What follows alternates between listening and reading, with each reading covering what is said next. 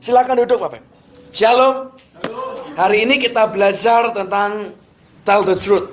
Kita bicara yang benar di hadapan Tuhan. Saya kasih Anda sebuah uh, survei dulu ya.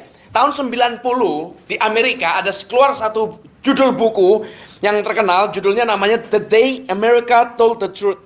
Hari Amerika itu bicara jujur, bicara yang benar gitu. Kenapa Amerika? Karena ya di Indonesia nggak ada yang buat buku itu, yang ada mereka gitu. Ini tahun 90, jadi data ini tidak terlalu akurat saat ini, tapi nanti saya akan jelaskan buat kita semua. Uh, isinya begini. Jadi tahun 90 ada bukunya, isinya adalah sebuah survei yang dilakukan di seluruh Amerika, di survei, lalu hasil survei itu begini. 91% mereka berkata bahwa mereka itu bohong konstan, regular, apa rutin jadi 91% mereka bilang mereka itu rutin rutin bohong tentang hal-hal yang mereka tidak mengerti. Jadi kalau mereka nggak ngerti, mereka suka bohong. Jadi contoh misalnya mereka ditanya antar, uh, dolar berapa sekarang? Dia nggak tahu terus dia ngelantur. Dia jawab ngaco-ngaco. Dan kita rasanya juga sering lah. Kita ditanya apa, kita hanya nggak ngerti tapi dia nyaut terus. Itu jadi kebohongan. Itu 90% di, uh, 91% di antara mereka. 36% mereka berkata bahwa mereka itu bohong menyangkut perkara yang penting. Kita kadang orang Indonesia mengenal ada bohong putih, bohong hitam. Bohong putih itu nggak apa-apa kalau kebaikan, kalau bohong hitam itu yang rada bohongin orang yang yang nipu orang dan segala macam. Tapi Alkitab nggak pernah mengenal itu. Dan survei menyatakan 36% mengatakan masalah penting mereka bohong. Penting itu nggak peduli hitam dan putih. Penting yang menurut mereka penting ya mereka bohong gitu. Ceritanya. Lalu 80% mereka berkata, mereka rutin bohong ke orang tuanya. Berarti ini anak. 80% anak itu ngaku mereka bohong dengan orang tuanya bukan cuma sekali dan itu reguler itu rutin terus-terusan 75 persennya mereka mengaku mereka bohong kepada temannya jadi kalau ada yang bilang BFF best friend forever belum tentu karena survei menyatakan ternyata 75% hampir separuh dari temanmu itu bohong kepadamu dan 75 di antaranya adalah yang mereka ceritakan itu bohong. Lalu 73% berkata mereka bohong dengan saudaranya. Kakaknya, adiknya, orang serumahnya, mereka bohong. Saudara itu berarti orang rumahnya, sepupunya, dalam tautan saudara mereka bohong. Dan yang lebih ajaib, 69% di antaranya mereka bohong kepada pasangannya, istrinya, suaminya. Yang sudah menikah mana? Satu, dua, tiga, empat, lima. Saya kan yang khotbah jadi saya nggak termasuk di antara yang ini. Jadi dari lima ini tiga bohong dengan suami dan istrinya. Itu serem sekali loh Pak Bu.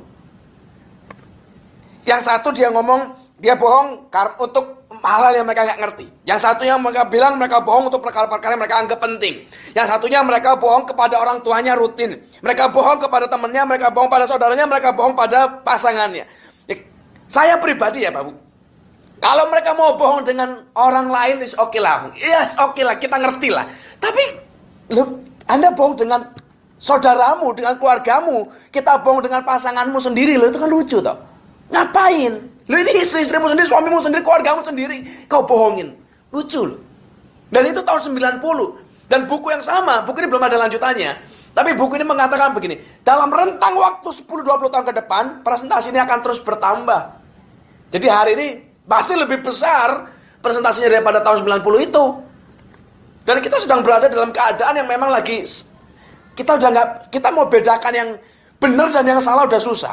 Hari ini sekarang ini zaman kita sekarang kita mengenal ada sebuah istilah namanya hoax. Kita lihat sebuah berita dikasih tapi kita nggak tahu benar atau tidak dan untuk mencari kebenarannya itu susah sekali. Dan orang suka ngomongin sesuatu yang mereka nggak ngerti, mereka nggak tahu, mereka nggak ikut-ikutan, tapi ikut nyebar, ikut ngomong, jadi nggak jelas. Kita jadi pusing sendiri nanti. Dan hari ini kita belajar, if you love somebody, you tell the truth. Kita bicara yang benar. Kebenaran itu memang kadang menyakitkan. Tapi ya harus gitu. Alkitab kita ada sebuah keluarga yang kelihatannya harusnya ini keluarga yang harusnya ya, harusnya. Ini keluarga yang diberkati, harusnya. Tapi ternyata nanti kenyataannya tidak begitu. Kita baca dulu ya Alkitab kita ya. Kejadian 25 ayat 24 sampai yang ke-28. Kejadian 25 ayat 24 sampai yang ke-28-nya. Anda pasti kenal ini.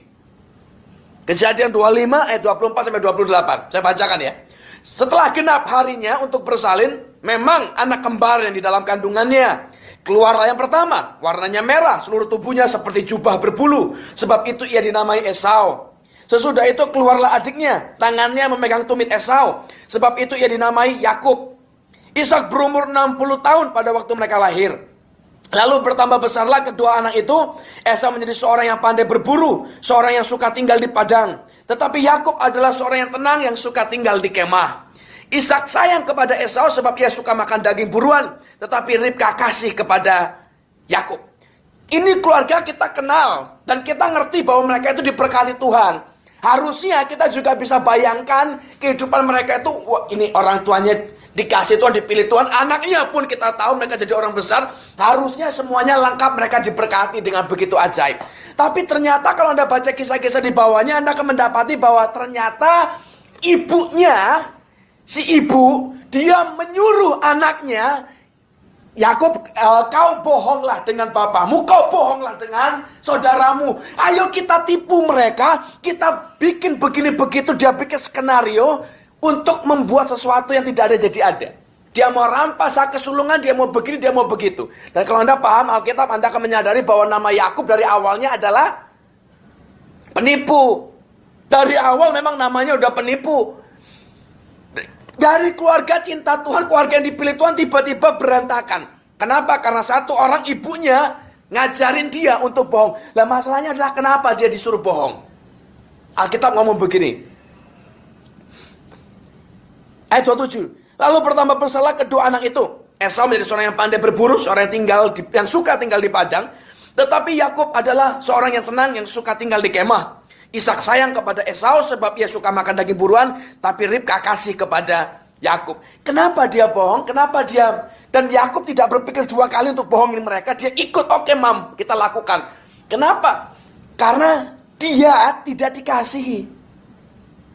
Yang satu, Esau itu uh, pria maco ceritanya. The man's man kayaknya. Jagoan. Dia suka berburu tinggal di padang dengan wah. Anda bayangkanlah orang yang suka berburu tinggal di padang itu kayak apa ntar. Berotot, kekar, gagah perkasa. Yang satunya suka tinggal di kemah. Tenang. Yang satunya anak kebanggaan bapak. Jadi, si bapaknya itu kayaknya wah aku suka daging dia proud sekali kayaknya. Yang satunya tenang tinggal dalam kemah. Ini kayak anak mama. Kalau zaman sekarang ada satu yang wah dia keluar olahraga sport di luar kah ngapain kekar gagah kuat. Yang satunya tenang. Nanti di rumah main boneka. Orang kan jadi bingung ntar. Jadi yang ibu sayang dengan yang Yakub, yang bapaknya sayang dengan Esau karena dia ya inilah penerus keluarga. Hebat kayaknya. Nah, dia mulai mengerti bahwa dia tidak dikasih bapaknya. Jadi untuk dia bohongin bapaknya juga nggak masalah rasanya. Nah hari ini saya pengen kita mengerti baik-baik Alkitab ini. Saya mau bicara sesuatu yang mungkin hari eh, mungkin kita belum pernah didengerin dengan orang, dengan pendeta nggak diajarin biasanya. Tapi kita belajar, kita selalu diajar bahwa Oh, Yakub itu orang yang cinta Tuhan, orang yang mengasihi Tuhan, orang yang baik, orang yang taat. Ternyata tidak se tidak sebaik yang kita bayangkan loh, Bapak. Nanti kita belajar ya. Kita belajar secara biblical yang benar. Biblical itu berarti apa yang Alkitab tulis itu yang benar. Bukan pendapat pendeta yang ngomong yang benar. Nangkep ya? Jadi kita lihat Alkitabnya, kita belajar dasar firmannya, lalu ngomong apa itu yang kita mengerti, yang kita hayati, itu. Jadi kita balik lagi dulu. Si Esau, ya si Yakub berpikir bahwa ya karena dia nggak sayang ya sudah kita bohongin nggak apa-apa. Kalau anda punya, kalau anda ada dua saudara, Joe misalnya dengan si Josh, terus siapa lagi? Uh, Vivi dengan siapa? Justin. Siapa lagi di sini? Nggak ada ya? Adalah kali yang lain, cuma saya nggak ngerti. Kalau anda punya saudara di rumah dua orang, biasanya kompetisinya jadi kuat nanti. Dan kadang-kadang diakui atau tidak, orang tua pasti akan punya andil. Dari dua, orang disuruh milih, mesti dua pasti ada satu. Betul nggak? Pasti. Kalau ada orang bilang, orang tua kadang ngomong begini, oh kita nggak ada, kita semua sayang semua sama rata. Nggak mungkin. Kita mau fair, tidak mungkin. Bagaimana mau sama rata? Orang duanya beda kok. Lo kalau dua-dua sama, kita sama rata oke. Okay. Dua-dua sama-sama perempuan, sama-sama pinter, sama-sama begitu semua sama, oke. Okay. Tapi lah kalau satu laki satu perempuan, satunya pinter, satunya tidak, satunya nurut, satunya bandel. Kita ngomong jujur, apakah anda akan rata? Nggak mungkin. Walaupun nggak rata, tapi kan jangan dibuang yang satunya. Lihat dong. Kita, tapi kalau kita ngomong fair, nggak mungkin rata. Nggak mungkin. Nah, waktu tidak rata, semua orang anak itu punya kelebihan dan kekurangannya. Yang satu mungkin pinter dalam sekolah, yang satunya enggak. Yang satunya mungkin yang tidak pinter dalam sekolahan, dia pinter bergaul dengan orang. Yang satunya pinter di sekolah, mungkin bergaul sama orang susah. Mereka punya kelebihan masing-masing. Dan kita harus bisa manage mereka. Waktu di dalam satu keadaan begitu, orang tua, ini kita ngomong soal paling dekat orang tua, karena kisah kita bicara orang tua, termasuk saya. Kita akan membuat perbedaan kadang-kadang. Saya punya anak juga dua, laki perempuan. Yang satu ngomong di depan orang, Kumpul orang gampang dan mudah. Yang satu malu. Jadi kalau ada apa-apa, kalau perlu yang tampil ke depan, saya tahu yang aku pilih siapa. Ya sudah, dia saja yang suruh tampil. Yang ini nggak nggak bakal ngomong dari depan. Nangkep ya. Tapi itu secara secara pilihan. Tapi jangan dipukul rata cuma di satu sisi itu. Kalau tidak kita timpang nanti. Anakku yang satu diem, tapi bukan berarti dia nggak berguna. Tidak. Dia punya kelebihan yang lain. Dia punya talenta yang lain yang berbeda yang kita harus kenali. Tapi dalam satu kondisi tertentu, kasus yang di Alkitab kita, oh mereka mau cari penerus, si uh, Ishak mau cari penerus, mau cari orang yang akan mewarisi semua berkat dia, harta dia, dia pilih Esau. Dan Yakub tahu dia dia tidak dipilih bukan bu, ya bukan karena tapi karena dia memang tidak masuk kriteria. Dia sukanya di rumah, dia tidak seperti pengharapan bapaknya. Jadi bapaknya dekat dengan Esau, dia tidak dianggap dia dekat dengan ibunya. Lalu dia mulailah membuat sebuah skenario. Orang kadang-kadang kita bisa bohong, itu bukan karena kita dari awal lahir bohong loh. Tidak loh Bapak. Anak kecil semua dari awal itu lahir pure, murni, jujur. Anakku, kalau mereka lagi pingin salah, mereka ngomong kok. Anak saya yang laki, suatu hari dia bikin kesalahan ceritanya. Lalu saya nanya, saya tahu apa yang dia buat. Cuman saya nanya sama dia, yang buat ini siapa? Saya tahu siapa, siapa saya tahu dia yang buat pastilah. Kita orang tua punya indera keenam yang tajam untuk mengenali siapa pelaku-pelaku di rumah kita. Saya nanya dengan dia siapa. Kupikir dia akan bilang cecenya. Enggak, dia ngomong. Itu anak kecil. Tapi begitu kita tambah lama tambah gede, kita mulai berpikir, kita mulai lihai lama-lama. Kalau udah gede ditanya, siapa yang melakukan? Aku sudah, aku tidak mau begitu sebenarnya, tapi nggak sengaja. Kita mulai punya alasan. Lama-lama, aku disuruh dia, aku bukan aku. Lama-lama tambah hebat nanti. Bisa nangkep ya? Jadi kita harus ngerti dulu. Lahir awalnya kita itu diciptakan dengan jujur kok. Kalau anda bicara, uh, anda baca kolose, anda kan tahu begini. Tuhan ngomong begini. Janganlah kau mendusta seorang dengan lain karena itu adalah kehidupanmu yang lama. Waktu kita kenal Tuhan, hidup kita harusnya berubah. Kita nggak lagi bohong. Dan jangan dibiasain Pak Bu. Saya punya perjanjian dengan istri begini. Kalau kamu ngomong sama anak, contoh ya, besok kita ke mall, sekarang mandi, atau sekarang tidur dulu, cepetan. Kadang kan kita suka ngiming-ngimingi anak. Lakukan ini, nanti kamu akan ku ajak jalan, kamu ku kasih mainan, kamu akan ku beli begini begitu. Kadang-kadang anaknya sudah lakukan, terus orang tuanya nggak kerjakan. Kalau kamu ulangan dapat 100, ku kasih mainan. Dia udah belajar, nggak karuan dapat 100, terus bapak ibunya, besok lah ya. Aku lagi sibuk hari ini. Besok, besok, besok. Itu bohong. Dan cepat atau lambat, anak kita akan belajar, oh bapakku suka ngomong tapi dia tidak lakukan. Dia suka bohong. Dan saya berdoa kita jangan ada yang dicap begitu sama anak kita sendiri, Pak Bu. Saya belajar apa yang kita ngomong, walaupun salah ngomong, jadi kadang kita janjikan sebuah mainan ternyata mainan itu mahal banget di luar dugaan. Kita pernah Pak Bu, besok aku beliin dinosaurus. Ternyata dinosaurus yang dia mau itu mahalnya luar biasa. Ya terpaksa, udah ngomong. Dan anak itu belajar untuk mengerti apa yang sudah diucap harus terjadi. Dan dia pun melakukan yang sama. Waktu dia ngomong sama kita, waktu dia ngomong sama tem temennya, dia ngomong sama cecenya, dia pun apa adiknya, dia pun sama, dia akan lakukan karena dia sudah ngomong. Suatu hari berapa minggu yang lalu, saya lagi kerja Pak, lagi pameran, jaga saya jaga pameran sampai malam ceritanya. Lalu anak saya perempuan, Seva, dia ngomong begini. Ini pagi nih. Eh, ke kemarinnya, sorry. Kemarinnya dia ngomong begini. Aku hari ini mau jalan-jalan, dia bilang. Aku mau pergi ke tempat luar kota lah ceritanya. Aku mau main ke sana sama mami. Besok aku pulang, aku akan temenin kamu jaga pameran, aku temenin kamu cari duit, Dad. Ya saya bilang, oke. Okay. Bagi saya itu cuma perkataan anak kecil. Saya nggak terlalu berharap dia datang juga dia bisa ngapain sih. Ya kan? Kita kita nggak terlalu berharap lah kehadiran dia. Tapi ternyata Pak Bu, jadi singkat cerita dia pergilah hari ini, dia nginep di sana, mainan di situ, lalu dia pulang ke Jakarta, sudah malam lah ceritanya, sudah sore, sudah capek berat, sudah teler. Lalu sama istriku ditawarin, tidur ya, kita main di rumah, nggak usah pergi, nggak usah ke tempat date, tidur saja, kamu main di sini, kamu udah capek. Lalu dia bilang, aku mau mandi, aku mau berangkat karena aku sudah janji. Aku udah ngomong sama dia kemarin, aku mau datang, jadi aku akan datang. Dan dia datang malam itu. Ngapain? Nggak jelas. Dia muter-muter, jelas. Ya, tapi dia datang menepati janji. Itu sebuah value yang kita harus kasih buat dia dari kecilnya. Balik lagi ke Alkitab kita. Karena Yakub tahu dia tidak dikasih, dia tidak disayang, dia mulai merancang sekarang dia dengan ibunya lah ceritanya. Jadi para ibu hati-hatilah jangan merancang yang jahat.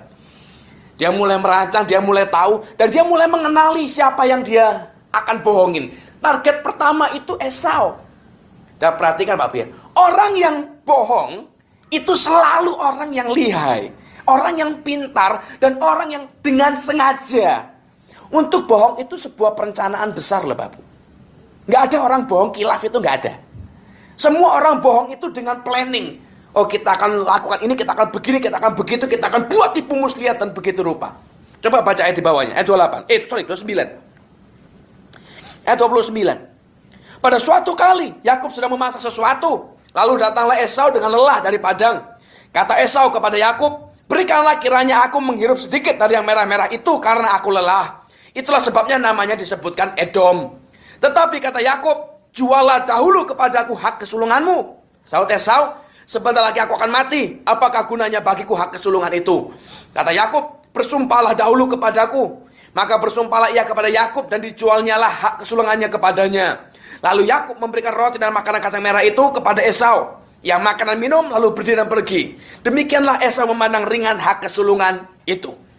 Jadi dia sudah buat sebuah strategi. Dia akan pasak sesuatu yang disukai oleh Esau. Sesuatu yang merah-merah. Yang dia senang dimasak. Lalu sebelum dikasih. Diiming-iming dulu. Sebelum dikasih. Jual dulu bagiku. Baru kamu ku kasih. Apakah Anda pikir ini kilaf? Tidak loh. sebelum menipu, sebelum muslimnya dilakukan, dia sudah siap masak kok. Dia tahu apa yang mau dimasak, dia tahu apa yang Esau sukai, dia tahu momen yang tepat kapan, dia tunggu loh Pak Bu. Jadi saya berdoa hari ini, ayo kita berubah ya. Bohong itu bukan kilaf, bohong itu bukan impulsif, bukan reaksioner. Oh, nggak sengaja, enggak. Bohong itu pasti sebuah planning. Pasti. Anda aku atau tidak itu sebuah planning. Dan butuh pemikiran untuk bohong. Kita harus tahu momen bohong yang tepat yang mana. Dan kita harus tahu kebohongan yang masuk akal seperti apa yang akan kita berikan. Saya masih ingat suatu hari dulu. Saya lagi sekolah Pak Bu, lagi SMP ceritanya. Telat. Kalau saya dulu sekolah telat nggak boleh masuk. Disetrap ceritanya. Nggak boleh pulang tapi juga nggak boleh masuk kelas. Jadi saya digantung disuruh berdiri di lapangan. Itu waktu saya sekolah dulu. Suatu hari saya telat, lalu ditanya dengan gurunya, kenapa kamu telat? Nah saya kan ini lagi mau bohong ceritanya, karena saya harus bohong. Kalau tidak bohong saya nggak bisa masuk dan saya kan seharian di lapangan panas. Jadi saya lagi berpikir, lalu tiba-tiba bingung lagi mau mikir apa? Karena saya telat bangun sebenarnya, sejujurnya itu. Tapi kalau bilang telat bangun kan satu tidak keren, kedua langsung hukuman itu akan jatuh dengan gampang sekali ke saya. Lagi mikir-mikir, jadi sekolah saya itu pinggirnya jalan raya ceritanya. Pas lagi lagi mikir ke, uh, di jalan raya itu lewat tergandeng, gandengan air itu loh. Lah tiba-tiba saya refleks. Tadi saya naik truk pak, gandengannya lepas. Itu hasil pemikiran sekejap, tapi tidak masuk akal. Gurunya bilang, nggak mungkin, karena kau bohong, berdiri sampai sekejam. jam. Yes, dapat dua kali. Dan itu nggak pernah hilang dari ikatan saya. Kenapa? Bohong itu tidak segampang kita bayangkan. Kita mikir, kenapa, kenapa, kenapa, kenapa. Kalau otaknya cepat, bohongnya gampang. Kadang yang otaknya lemot, terus nggak karuan jadian. Ngerti maksudnya ya? Jadi bohong itu bukan kilaf. Bohong itu bukan impulsif. Bohong itu sebuah planning. Dan itu jahat di mata Tuhan. Masalahnya, kenapa kita harus bohong? Kenapa Yakub bohong? Kalau kita mau jujur ya Pak Bu. Yakub itu bohong karena sebuah alasan besar. Karena dia tidak percaya Tuhan. Kita bohong karena kita juga tidak percaya Tuhan. Kalau kita percaya Tuhan, kita nggak bohong. Kalau Anda tahu ada pribadi, ada orang yang melindungi, yang menjagamu, Anda nggak akan bohong. Walaupun kau bikin kesalahan sekalipun, kita buat kesalahan, kita buat sesuatu yang yang, yang memang salah, yang jahat. Tapi kalau kita tahu ada yang lindungi kita, kita nggak akan bohong loh. Tapi waktu kita merasa tidak ada yang nolong aku, jadi aku harus melindungi diriku sendiri, kita mulai bohong. Coba baca dulu ayatnya ya. Kejadian 25 ayat 23. Ini sebelum kisah yang tadi kita baca. Kejadian 25 ayat 23. Mundur ke, ke atasnya. Kita baca sama-sama ya. Satu, dua, tiga. Firman Tuhan kepadanya, dua bangsa ada dalam kandunganmu. Dan dua suku bangsa akan berpencar dalam rahimmu. Suku bangsa yang satu akan lebih kuat dari yang lain. Yang anak tua menjadi hamba kepada anak yang muda. Sebelum lahir, Tuhan sudah ngasih sebuah nubuatan. Yang muda akan berkuasa atas yang tua. Yang muda akan lebih daripada yang tua. Kalau udah ngomong begini berarti kita tahu yang tua yang mana? Esau, yang muda yang Yakub. Yakub itu harusnya dari awal ngerti. Deal, wis sudah. Mau diapa-apain ya ini akan terjadi wis. Karena nubuatan dari awal sudah dikasih. Tapi tidak. Begitu dia dia punya janji Tuhan, tapi begitu menjalani kehidupan kenyataan, realita, loh, bapakku lebih kasih dengan Esau. Nggak mungkin aku akan berkuasa atas Esau. Kadang itu terjadi dengan kita, Pak. Saya percaya, saya yakin kita semua itu punya janji Tuhan. Kita ngerti kok Tuhan itu janji apa. Contoh ya, saya kasih Anda sebuah ayat, sebuah janji Anda terusin kalau ingat. Kalau nggak ingat ya sudah diam aja anak keturunanmu tidak akan me Lu ngerti loh. Kita diomong karena keturunan kita tidak akan meminta-minta. Engkau bisa jatuh tapi tidak tergeletak. Ngerti? Kita bisa jatuh, kita bisa bangkrut, kita bisa susah tapi tidak akan selamanya. Tuhan pasti tolong, Tuhan angkat. Janji Tuhan ada. Dia suatu hari Tuhan berkata, aku datang untuk memberi hidup-hidup yang kelimpahan. Ngerti loh. Tapi kadang-kadang waktu kita menjalani realita hidup, tagihan datang, duit nggak cukup, begini begitu, begini begitu. Jujur ya Bapak, kadang-kadang kita bisa goyah loh. Kita bisa lupa. Kita udah nggak bingung Alkitab, kita nggak bingung Tuhan, kita nggak bingung janji Tuhan, yang kita bingung tagihan. Aduh gimana? Kita mulai berpikir keras bagaimana caranya untuk mendatangkan sesuatu yang dia punya kita tarik paksa, kita ambil rampas paksa. Tuhan udah janji, dia kasih. Orang Kristen itu kadang-kadang minggu rohani sekali. Senin sampai Sabtu kita jadi berubah. Terlalu sibuk dengan tekanan pekerjaan dengan segala macam, kita sudah tidak serohani yang kita bayangkan. Kalau minggu mah ajaib kita. Minggu semua orang di gereja baik, murah senyum. Senin nggak tahu. Jumat apalagi, kena macet, kena begini begitu. Kita tambah lama kita bisa lupa Pak. Kenyataan hidup. Yakub pun sama. Dia tahu janjinya, aku akan berkuasa Esau. Tapi begitu lihat kenyataan, bapaknya nggak mengasihi dia, Esau makin hari makin dahsyat sekali kayaknya. Dia mulai rancang. Dia mulai buat kebohongan-kebohongan satu dengan yang lain. Sampai akhirnya kita belajar bahwa kebohongan yang dia buat, muslihat yang dia buat, berbalik dengan dia. Anda baca kisah di bawahnya, Anda mendapati bahwa ternyata dia kejebak dengan Laban. Betul. Dia kerja 20 tahun untuk dapatkan Rahel. Uh, Lea, Lea dan Rahel 20 tahun sampai habis semuanya wis. Suatu ketika dia pergi Uh, kejadian 28 20 kita baca dulu ya. Kejadian 28 ayat 20. Dia lari, setelah dia tipu Esau, dia kabur. Lalu dia berhenti di sebuah tempat yang namanya Betel. Kejadian 28 ayat 20 sampai 22. Lalu bernasarlah Yakub. Jika Allah menyertai aku dan akan melindungi aku di jalan yang kutempuh ini, memberikan kepadaku roti untuk dimakan dan pakaian untuk dipakai, sehingga aku selamat kembali ke rumah ayahku, maka Tuhan akan menjadi Allahku. Dan batu yang kudirikan sebagai tugu ini akan menjadi rumah Allah. Dari segala sesuatu yang kau berikan kepadaku, akan selalu kau persembahkan sepersepuluh kepadamu. Perhatikan ya, dia habis tipu Esau, dia kabur, lalu berhentilah dia. Nah, dapat mimpi. Jadi lagi tidur dia dapat mimpi. Dalam mimpi itu dia melihat ada tahta Allah adalah tangga dari langit ke bumi. Malaikat Tuhan turun naik. Lalu ada suara berkata dengan dia, Aku akan memberikan tanah yang kau tiduri ini, yang kau injak ini kepada milikmu. Aku akan menyertai kau dan selama aku menjadi Tuhan Allahmu. Dia ini religious man. Kalau Yakub ini masuk gereja, rasanya dia akan jadi leader di gereja, orang top di gereja kayaknya. Dia tuh religious, tidak percaya Tuhan tapi religious. Kita di sini banyak yang religius, tapi tidak percaya Tuhan. Dia nggak percaya Tuhan ya, tapi dia religius, dia berdoa loh Pak Bu. Perhatikan ya kata-katanya. Eh 20 dia bilang begini.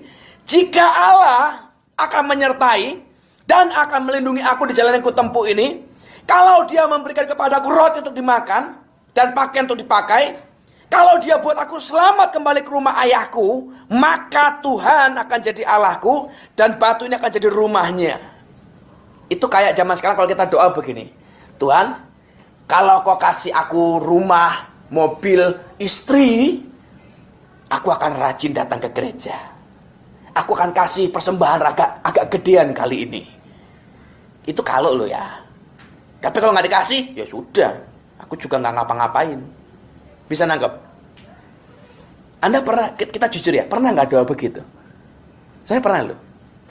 Kalau Tuhan tolong aku kali ini, nanti ku kasih sesuatu lah. Kita ber, kita ini kadang suka manipulatif dengan Tuhan.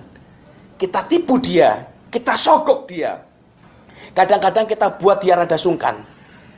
Kalau yang rohani begini, Tuhan firmanmu berkata, aku tidak akan kekurangan, aku butuh duit sekarang. Jadi kita kayaknya ngingetin, oh janji lo ya, ayo mana? Kita ini kadang rada sableng. Kita kadang suka mengancam, suka membuat paise supaya dia sungkan. Apa ini? Religius kita doa. Dan kadang-kadang doa kita jadi isinya penuh mantra. Aku percaya dalam nama Yesus pasti ada pertolongan dalam nama Yesus, dalam nama Yesus. Tahu Anda definisi mantra itu apa? Sebuah kata yang diulang terus-menerus untuk mengharapkan sesuatu itu mantra. Di gereja banyak mantra. Nama Yesus jadi mantra paling kuat. Dulu, saya nggak tahu sekarang, tapi dulu banyak jemaat yang begini. Kalau lihat mobil tumpang tangan, dalam nama Yesus, milikku. Dalam nama Yesus. Supaya Afdol kadang digerak-gerakin.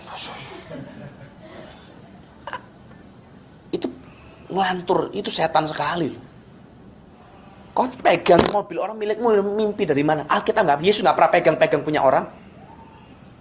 Kalau mau mobil, kerjalah, nabunglah, nyicillah, belilah, itu milikmu.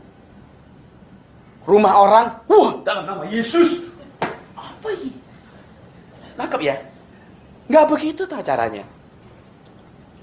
Kita harus ngerti. Kalau kalau Anda percaya dia, ya sudah percayalah.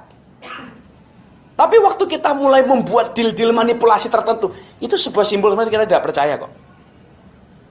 Contoh, kita kerja. Anda kan pekerja toh. Kalau Anda kerja, lalu ada orang datang. Bu Stella, saya mau undang Anda pergi ke Ambon misalnya. Ngajar kelas ya. Nanti bayar dulu ya tiketnya, bayar dulu hotel, nyampe sini nanti ku ganti ya. Nanti akan ku info, waktu Anda sudah sampai Ambon, akan ku info di mana lokasi ngajarnya, berapa pesertanya. Kamu berangkat nggak? Kenapa? Karena nggak pasti. Karena nggak pasti. Nggak pasti kenapa? Satu mesti yang nggak pasti adalah karena kamu nggak percaya dengan yang ngomong. Tapi kalau orang yang kamu percaya, papamu misalnya, setelah besok berangkat ke Ambon, kamu berangkat nggak?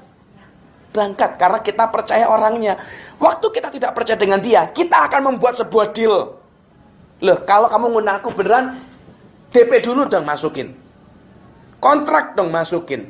Mana tempatnya? Aku minta muridnya siapa? Berapa orang? Bagaimana ini? Kita mulai buat sesuatu untuk membuat kita jadi aman. Karena kita nggak percaya dia. Sama. Kalau Tuhan beri aku makanan, kalau Tuhan beri aku pakaian, kalau Tuhan sertai aku, kalau Tuhan buat aku selamat, ya kau akan jadi Allahku. Tapi kalau enggak, ya sudah. Berarti kamu nggak bisa, kamu tidak layak menjadi Tuhan yang kusembah. Kan begitu tau kira-kira kasarannya. Yakub itu tidak serohani yang kita bayangkan loh. He's a religious man. Tapi dia tidak trust God. Dia tidak percaya Tuhan. Dan di gereja banyak. Kita bisa ngomong, kita bisa bisa bisa ngajar orang kadang, wah ampuni, percaya, jangan khawatir. Itu kalau orang lain yang masalahnya Orang lain punya pergumulan, kita ngomongnya pinter. Begitu masalah kena kita, kita yang kebingungan sendiri, enggak? Suatu hari ada orang ngomong begini, kok kalau aku doain orang sakit, orang sembuh, tapi aku sendiri kok nggak sembuh-sembuh ya? Kok aku doain orang lain punya masalah, masalahnya kelar, kok aku sendiri masalahku nggak kelar-kelar? Kenapa? Gampang. Karena yang ngerasain bukan kita. Waktu orang yang sakit, dia sakit kanker misalnya, kita doa, wah doa kita kayaknya berkuasa. Dalam nama Yesus sembuh. Kenapa? Yang dikemo dia. Yang sakit dia. Yang jerit-jerit dia. Yang duitnya nggak cukup dia. Kita cuma modal ngomong. Makanya kuat. Begitu kita yang sakit. Tuhan tolong. Aduh gimana. Pikiran. Khawatir. Semua keluar. Bisa nakal saya?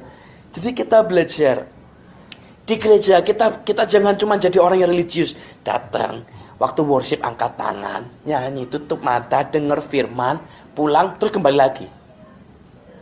Kita bingung lagi. Loh semua orang bingung itu pasti bingung bang semua orang punya pergumulan masalah pasti. Siapa sih yang nggak punya masalah? Semua punya. Anda punya aku punya. Dan kita punya masalah sesuai kapasitas kita masing-masing. Dan menurut kita pasti berat. Itu namanya masalah. Tapi ya belajarlah Kenapa sih Alkitab itu ngomong begini bahwa yang punya kerajaan surga itu bukan pendeta-pendeta, bukan orang-orang yang pinter doa, pinter nyanyi, pinter firman, pinter khotbah, enggak. Yang punya kerajaan surga itu anak kecil. Kenapa? Anak kecil itu ajaib. Dia anak kecil di, di sebelah kita, di belakang kita ada anak kecil di situ. Itu sekolah minggu. Anak kecil tidak pernah tahu perjuangan bapak ibunya dan tidak mau tahu. Tapi yang mereka tahu, mereka percaya. Mereka nggak nanya, pap, duitmu ada berapa di bank? Bisa nggak sampai aku sekolah gede? Enggak, tapi dia dia jadi nikmati day by day. Dia percaya, dia yakin, bapakku pasti. Terus papanya ngapain? Jungkir balik, banting tulang. Percayalah, kita di Indonesia tidak ada mengenal hari bapak. Harusnya ada loh. Perjuangan para bapak itu di luar akal manusia kayaknya. Nanti kalau udah menikah, pasti Anda setuju denganku perjuangan para bapak itu ajaib sekali. Tapi tidak ada yang melihat kadang-kadang. Kemarin anakku, saya lagi banting tulang luar biasa dalam berapa tahun terakhir, 3-4 tahun terakhir. Ini luar biasa sekali, pergumulanku luar biasa ajaibnya, besarnya. Dan kami bergumul. Kemarin, ini kemarin. Anakku tiba-tiba dua bilang begini. Aku mau beli mainan. Give me all of your money to me. All. Dia bilang, mabok atau kenapa ini? Tiba-tiba gue dipalak. Dia bilang, ngapain? Give me all. Where's your money? Your wallet. Let me take it myself. Biar ku ambil sendiri uang dari dompetmu. Semuanya give it to me. Saya bilang, lah terus aku pakai apa? Kalau kamu mau makan, tell me. I will buy you food. Akan ku kasih kamu, ku beli kamu makanan. Kamu mau apa? Ku bayarin. Tapi kasih aku duitnya. Ku pakai beli mainan dulu, nanti sisanya buat kamu. Dia nggak tahu dan dia tidak peduli dan dia tidak terlalu pusing betapa susah payahnya kita cari duit itu. Waktu saya ngomong dengan dia, kalau duit ini habis, kita nggak bisa makan, mati kita antar. Dia ngomong begini, God will bless you. You go work, God will bless you. He will give you more money. Ah, betul? Betul. Loh kalau ngomong betul, betul. Anda nggak punya duit sepeser pun hari ini. Toh, masih hidup. Ada yang pernah nggak punya duit? Apa cuma aku doang? Pernah atau ya? Bukti ini hidup. tambah berat badan lagi. Aku nggak punya duit, tapi makmur. Lu saya pribadi menyadari loh Pak Bu. Apa dia ngomong betul. Hari ini kita boleh nggak punya apa-apa hari ini. Pergilah kerja. Besok He will give you new bread. Itu kata firman. Berkatnya selalu baru setiap hari. Berkat Tuhan tuh tiap hari, bukan sebulan sekali dikasih. Ya, gede di depan, bertahanlah sebulan. Enggak.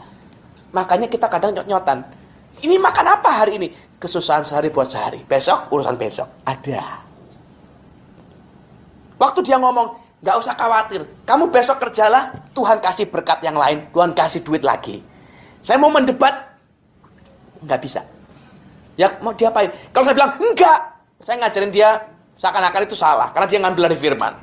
Dari Alkitab, dari sekolah minggunya. Jadi mau nggak mau, oke. Okay. Lu beneran diambil duitku? Terus bingung. Dan apa terjadi? Besok ada ternyata. Waktu kita percaya, ada orang yang jaga kita, kita nggak khawatir, kita nggak bohong, Pak. Kita tidak bikin manipulasi aneh-aneh. Yakub dalam keadaan pelarian dia dia ketemu, dia lihat Tuhan tapi dia nggak percaya ini benar Tuhan yang benar atau tidak. Jadi dia bikin kalau ya, kalau loh. Ini kalau. Kalau kau bisa begini, kau bisa begitu, ayo kita jalan. Tapi kalau tidak ya tidak. Sampai akhirnya gaya dia, dia berusaha manipulasi Tuhan. Jadi seakan-akan kau buatlah dulu bagiku. Kalau oke, okay, ku kasih nanti bagimu sepersepuluh. Nanti kalau oke, okay, ku bikinin kau rumah. Dengan segala trik-trik manipulasinya, dia kejebaknya dengan Laban. Ternyata ketemu Laban lebih penipu dari dia. 20 tahun nggak main-main loh Pak Bu. Hari ini kita bisa bikin tipuan dengan orang. Kita bisa bohongin orang, kita bisa bohongin suami, istri, dan mungkin kita hebat dan tidak ketahuan kebohongan itu. Tapi percayalah satu, cepat atau lambat, Pasti ketahuan. Pasti. Kapan? Gak tahu. Kita semua ini pembohong kok. Cuman yang satu udah ketahuan. Yang lain belum. Kita ini bukan orang baik. Kita juga pelaku kejahatan. Kita lihat koruptor-koruptor ditangkap. Kita juga nggak beda jauh sebenarnya. Bedanya dia ketahuan, kita belum. Jadi hari ini yuk bertobat sama-sama yuk. Kita tidak sebaik yang kita bayangkan. Kita bisa religius, kita di gereja. Pendeta, apakah pendeta terus baik semua? Enggak. Belum tentu. Wah saya WL, saya worship leader, saya gembala. Saya pengerja, saya pendoa. Terus apakah jadi pasti baik? Enggak juga. Ya enggak karuan banyak. Jadi saya berdoa nih, stop being religious. Tapi be a godly man. Orang yang percaya dengan Tuhan. Saya dengan keadaan lagi banyak pergumulan, toh saya belajar percaya. Ya bagaimana lagi wis, dinikmati saja. Tuhan pasti tolong, pasti. Tidak dibiarkan orang benar itu tergeletak nggak ber. Jatuh iya, tapi tidak tergeletak. Jadi hari percaya yuk. Janji Tuhan itu bukan hiasan dinding taruh di tembok-tembok, dibaca waktu kepepet, bukan. Janji Tuhan itu buat dihidupi dan diimani. Dia pasti jaga kita. Jadi kita belajar percaya. Kebohongan suatu ketika akan membunuh kita pasti.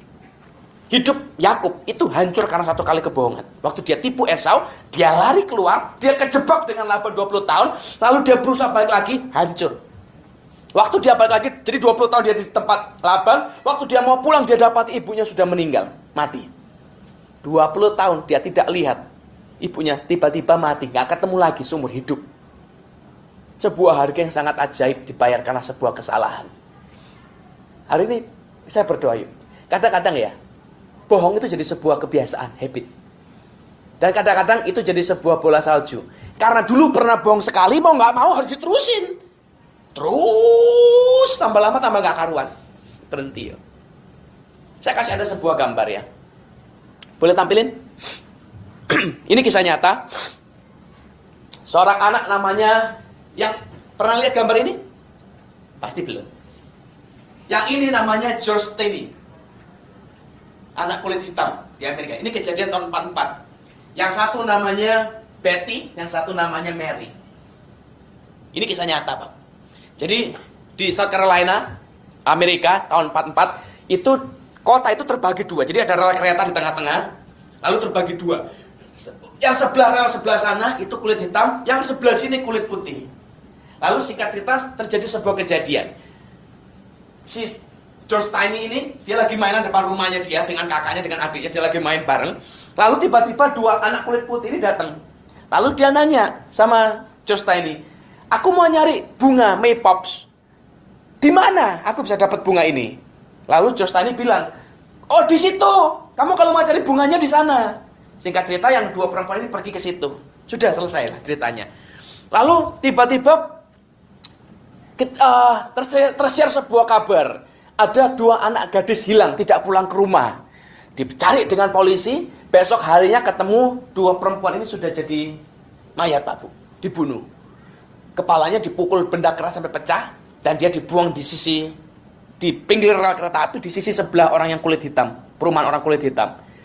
Langsung polisi tangkap dia, kan dia orang terakhir yang ngomong dengan dua gadis ini. Dalam satu jam, dalam satu jam polisi mengeluarkan press release, George Tiny mengakui dia sudah membunuh dua orang ini karena dia ingin perkosa katanya.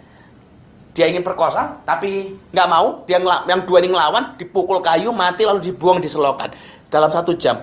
Dan dalam satu jam sejak ditangkap itu, keluarganya tidak boleh lihat dia, tidak boleh nemenin dia. Jadi dia sendirian, anak umur 14 tahun, bang. Masuk atau polisi, nggak tahu diapain di dalam, sejam keluar pengakuan.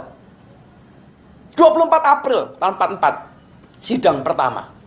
Dalam 10 menit sidang, sidang cuma 10 menit langsung keluar hukuman mati.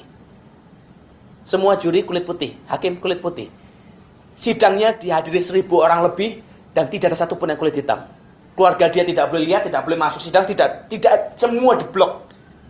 Jadi dia sendirian satu anak kulit hitam di tengah-tengah seribu orang kulit putih. 10 menit sidang. Jatuh hukuman mati. Juni 1944. Dia dibawa ke ruang eksekusi. Foto selanjutnya coba tampil. Ini dia waktu ditahan. Next. Juni 44 dia dihukum mati di kursi listrik. Karena dia ini nanti coba kalau nggak percaya carilah. Ini adalah sejarah orang termuda di dunia yang dihukum mati di abad 20 dia di kursi listrik.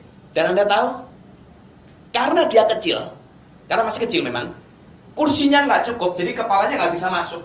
Diganjel di bawah, dikasih tatakan alas biar dia lebih tinggi. Tahu alas dipakai apa? Alkitab. Jadi dia diganjel Alkitab supaya dia lebih tinggi, pas masuk di situ, dihukum mati, selesai, mati berat. Dan sampai mati, keluarga tidak boleh jenguk dia, tidak boleh lihat dia. Next, lanjut. Ini anunya. Memorialnya. Joe Stein Jr. Oktober 29 sampai Juni 44. Dia tulis begini, wrongly convicted, illegally executed by South Carolina. 17 Desember 2014 kemarin kasusnya dibuka lagi dengan pengadilan lalu ditemukan fakta bahwa ternyata pada hari kejadian Sepanjang hari perempuan itu hilang dan dibunuh, dia itu di rumah dengan kakak adiknya dengan keluarga besarnya. Semua tetangganya tahu, semua tetangganya lihat karena dia di luar di kebun seharian. 17 Desember 2014 pengadilan memutuskan bahwa George Stanley Jr. tidak bersalah. Tapi dia sudah mati. Kenapa? Karena ada orang yang menyebarkan berita bohong. Karena ada orang yang menyebarkan, oh dia, dia. Pasti dia, karena dia orang kulit hitam. Mati. Orang udah mati Pak Bu. Terus dibilang nggak bersalah. Terlambat. Oke, okay, close. Satu kejadian, satu kebohongan. Kita mungkin berpikir bahwa kita bohong-bohong biasa. Tapi percayalah, kebohongan itu tidak pernah biasa. Kebohongan itu pasti akan membawa sebuah rentetan yang besar. Saya baca satu artikel, dia ngomong begini. Waktu orang tua kita, satu orang, satu orang tua tidak mampu berkata jujur, dia bohongin anaknya. Contoh sederhana yang tadi saya bilang. Oh nanti kalau kamu ulangan dapat 100, kamu akan kubeliin permen. Dia dapat 100, Kita pas sibuk mungkin, dan kita punya seribu satu alasan untuk membenarkan diri kita. Mungkin kita sibuk, mungkin kita lagi nggak punya uang, mungkin kita lagi begini, begitu, begini, begitu. Kita nggak beliin dia hari itu. Kita tunda, tunda, tunda, atau mungkin bahkan lupa sekalian, nggak beli sama sekali. Hari itu, satu kali kebohongan itu, menghancurkan hidup satu anak. Waktu anak itu tumbuh dewasa, dia akan berpikir, dia akan mengerti sebuah nilai bahwa bohong itu nggak apa-apa kalau kepepet, bohong itu nggak apa-apa kalau kita lagi sibuk, bohong itu nggak apa-apa kalau kita lagi nggak punya duit, bohong itu nggak apa-apa kalau keadaan tidak sesuai dengan kenyataan yang kita harapkan. Waktu dia terbiasa dengan itu, akan ada satu istri yang akan hancur hidupnya karena juga dibohongin. Waktu istri itu juga hancur, anaknya juga akan menikmati kebohongan yang sama. Dan itu akan terus bergulir. Dan Kebohongan tidak pernah berhenti dalam satu lingkungan. Kebohongan tidak akan pernah berhenti dalam satu keluarga. Kebohongan akan berlanjut keluar. Makanya survei kita tadi hari ini dia bilang begini. Orang bohong dengan pasangannya. Orang bohong dengan kakak adiknya satu rumah, satu keluarga. Dengan sepupunya, dengan rumahnya. Orang bohong dengan temennya. Lalu dia bohong dengan semua hal yang dianggap penting. Dan dia bohong dengan semua hal yang dia tidak tahu dan tidak jelas. Kebohongan itu menyebar. Dimulai dari mana? Karena kita tidak percaya Tuhan. Karena kita tidak percaya bahwa hidup kita dalam kita perlu bela diri kita sendiri, kita perlu lakukan sesuatu benar menurut kita supaya kita bisa hidup baik kalau tidak. Jadi saya berdoa, yuk kita orang Kristen, kita anak Tuhan, yuk berubah. Membohong itu gaya hidup lama. Kita waktu hidup baru, lahir baru, ayo mulai hidup benar. Yuk. Kebenaran itu tidak gampang, percayalah tidak gampang, tapi itu yang benar sifat Tuhan. Dan kalau kita lakukan hal yang benar, saya juga percaya bahwa berkat yang benar juga pasti ada buat kita. Bagian kedua, kita belajar hari ini. Orang bohong itu bukan karena mereka sekedar bicara bohong.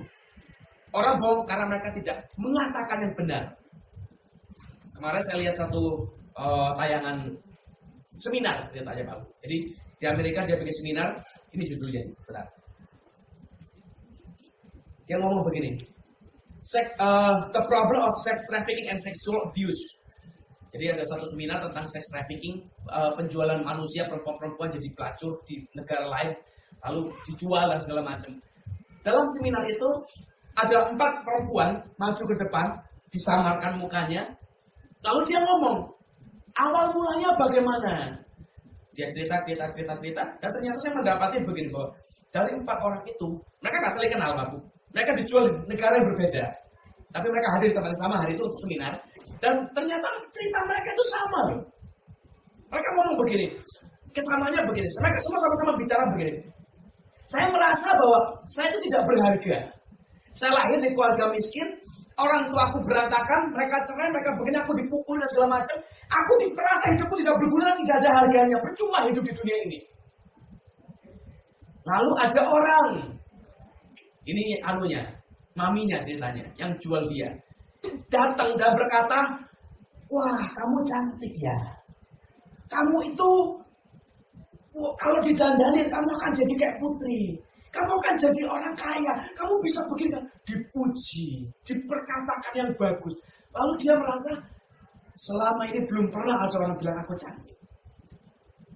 Belum pernah ada orang bilang aku berharga. Belum pernah ada orang bilang aku hebat, aku pintar. Jadi hari itu waktu ada orang ngomong dia dia berkata, aku mau ikut kamu. Aku percaya apa kau bilang. Waktu orang itu ngomong, ayo ikut aku kita akan berangkat ke negara ini kita kerja di sana. Iya. Jadi mereka itu tidak diculik. Mereka ikut sukarela. Karena ada orang yang ngomong itu. Nah kenapa?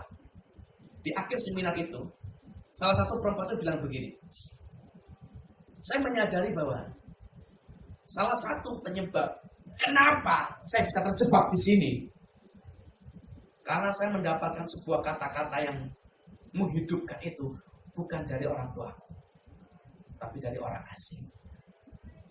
Saya pikir-pikir betul.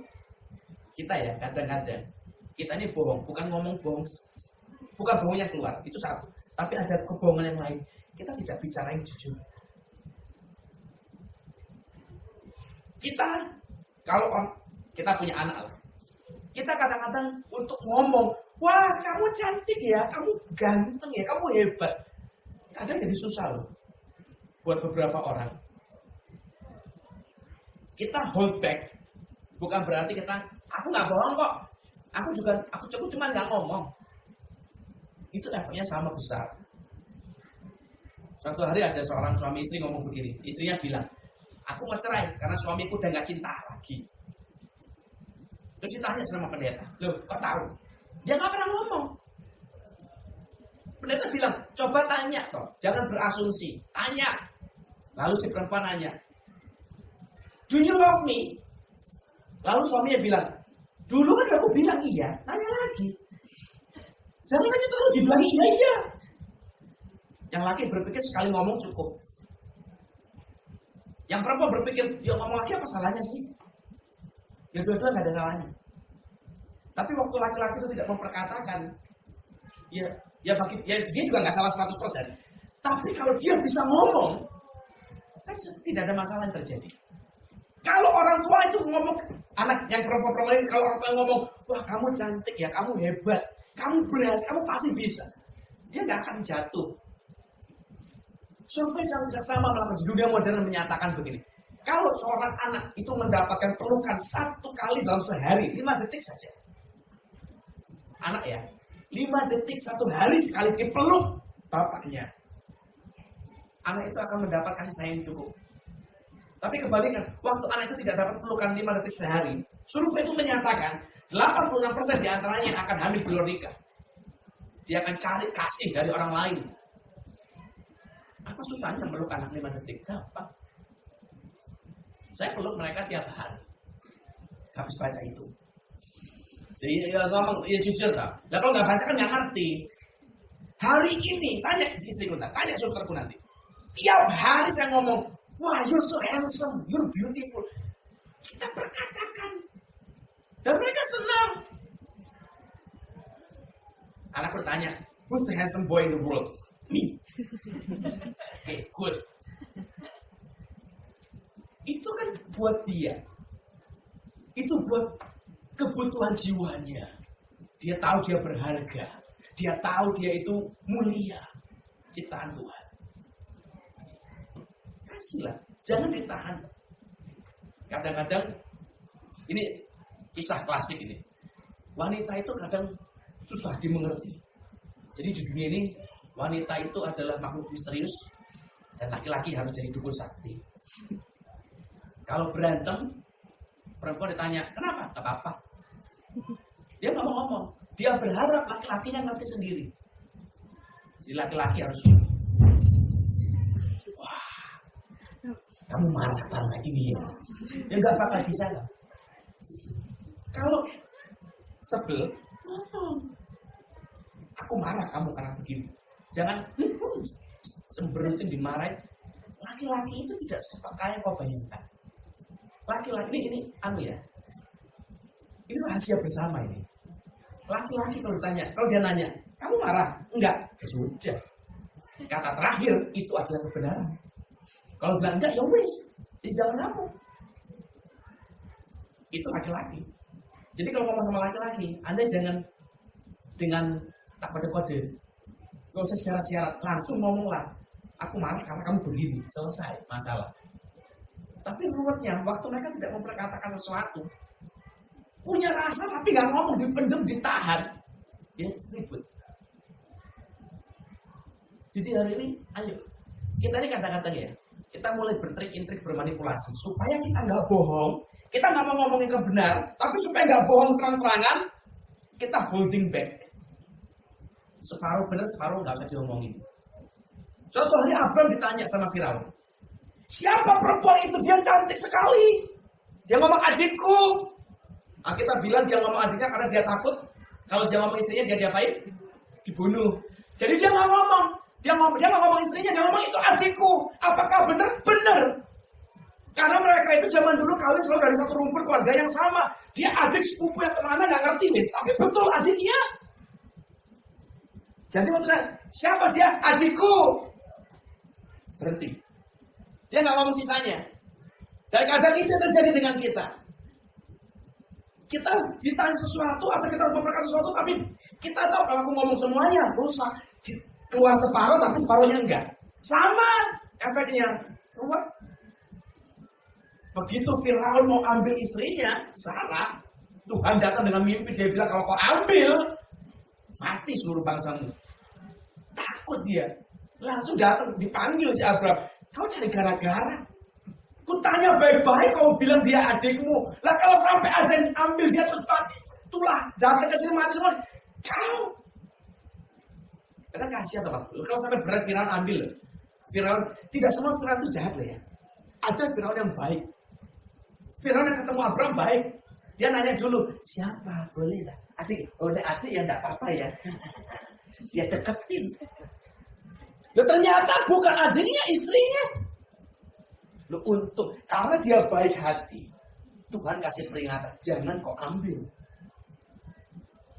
Dia panggil kau keterlaluan Abraham. Kau pergi sekarang, jangan jangan di sini.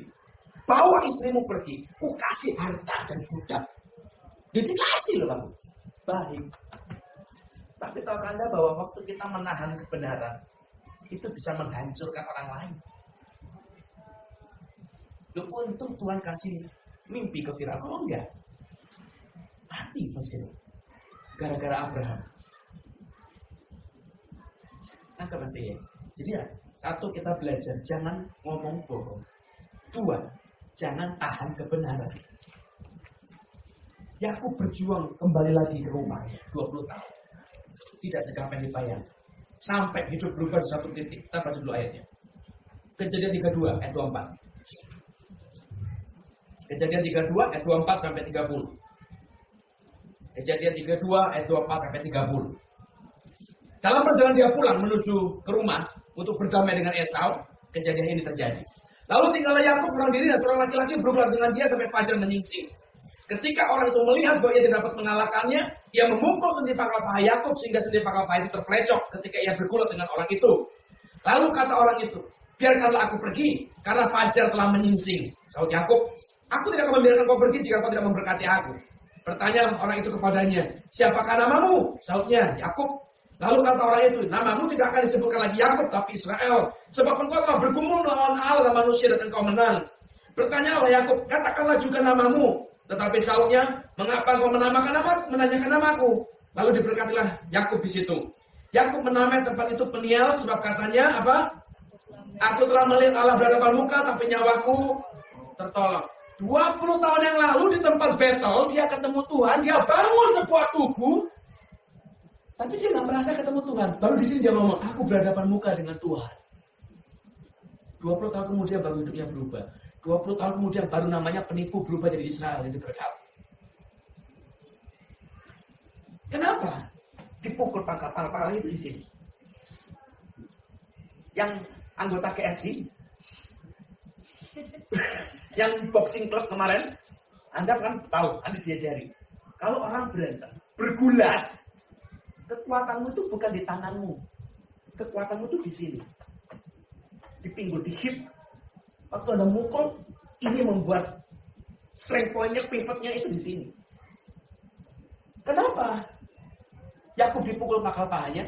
Waktu dia kehilangan kekuatan dari pangkal pahanya, dari pinggangnya dia tidak punya kekuatan.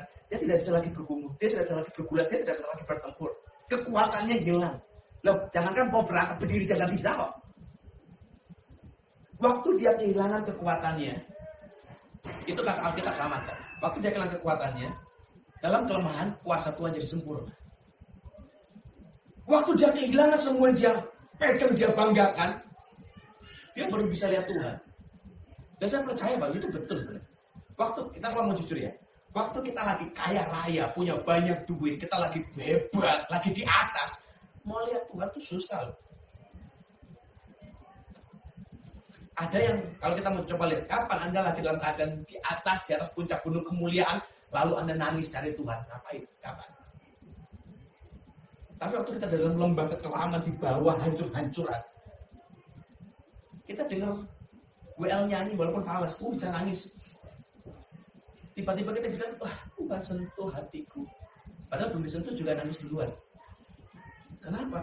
Waktu kita lagi di bawah, kita lebih mudah lihat Tuhan. Sama. Hari ini jangan takut dengan keadaan. Khawatir, iya pasti, kita manusiawi. Tapi jangan terus-terusan. Kita belajar yuk percaya. Kita jadi anak kecil. Saya hari ini mau jujur ya. Dalam keadaan sekarang hari-hari ini pun kita lagi butuh. Tapi saya belajar tiap kali saya lihat mereka anak-anak nanti pulang dari sini ya Pak Bu ya. Anda kan punya pergumulan masing-masing. Pulang, lihatlah sebentar di sekolah minggu. They always happy. No matter what. Happy terus, tuh denger suaranya. Mereka nggak peduli nanti siang bisa makan atau enggak, pusing nggak pusing. Yang pusing cuma kita di sini. Kalau di ibadah raya, suasana yang bisa kayak di sekolah minggu, ajaib sekali. Dengerin. Itu surga. Ini kayak neraka. Suram, cemberut, ngotot, penuh kemarahan. Kenapa? Gereja itu harusnya penuh tertawa. Happy. Kenapa? Karena ada Tuhan. Orang kalau mau terima pertolongan itu kan harusnya happy. Kalau Anda tahu Anda akan terima pertolongan, kita harusnya happy. Kita harusnya passionate, joyful noise. So, bertingkah yang sama. Kita percaya Tuhan. We're not just religious man. We're godly man. Tuhan kita Tuhan yang baik. Pertolongan dia tepat pada waktu. Kapan? Gak tahu. Waktu Tuhan. Tapi pasti ya, kita tidak diberi perkelihatan. Hari ini kita tidak punya apa-apa, gak apa-apa. Saya kasih ada sebuah kata terakhir ya Pak Bu. Ini quote day. Suatu hari ada orang ngomong sama saya begini. Jadi suatu hari cerita sama orang. Ini berapa tahun yang lalu. Saya tuh cerita dengan dia. Saya curhat, saya ngomong begini. Aku ini lagi berjuang menunggu sesuatu terjadi, tapi tidak ada apa-apa yang terjadi. Aku udah doa, tapi nggak ada apa-apa yang terjadi. Aku udah berpuluh persembahan, tapi juga nggak ada apa-apa yang terjadi. Aku minta Tuhan juga nggak ada apa-apa yang terjadi. Tuhan itu di mana? Lalu dia ngomong ini, ini sebuah kata-kata saya ingat sampai sekarang. Dia bilang begini, when you thought nothing happened, waktu kamu pikir tidak ada apa pun terjadi, something is happening. Because God never sit idly. Dia nggak pernah duduk diem-dieman, bengong ngelamun. Anda cari di Alkitab, nggak pernah ada Alkitab berkata lalu Tuhan berdiam diri tenang, ngelamun. Dia ngomong dia bekerja selama hari masih terang. Karena akan tiba malam di mana hari kita tidak bisa kerja lagi. Artinya, God is working on us. Saat ini pun, sekalipun kita sedang dalam keadaan, aduh gimana? Kau gak ada apa-apa. Rasanya gak ada pertolongan, gak ada kejadian apa. Something is happening. He's not idle by. Dia gak cuma diem. Dia sedang bekerja. Mendatangkan sesuatu buat kita. Sabar. Makanya kita bilang orang yang sabar jauh dari orang yang lebih merebut. Jadi hari ini jangan perkatakan kebohongan lagi. Yuk stop. Dua, jangan tahan kebenaran. Kita mulai berubah. Amin.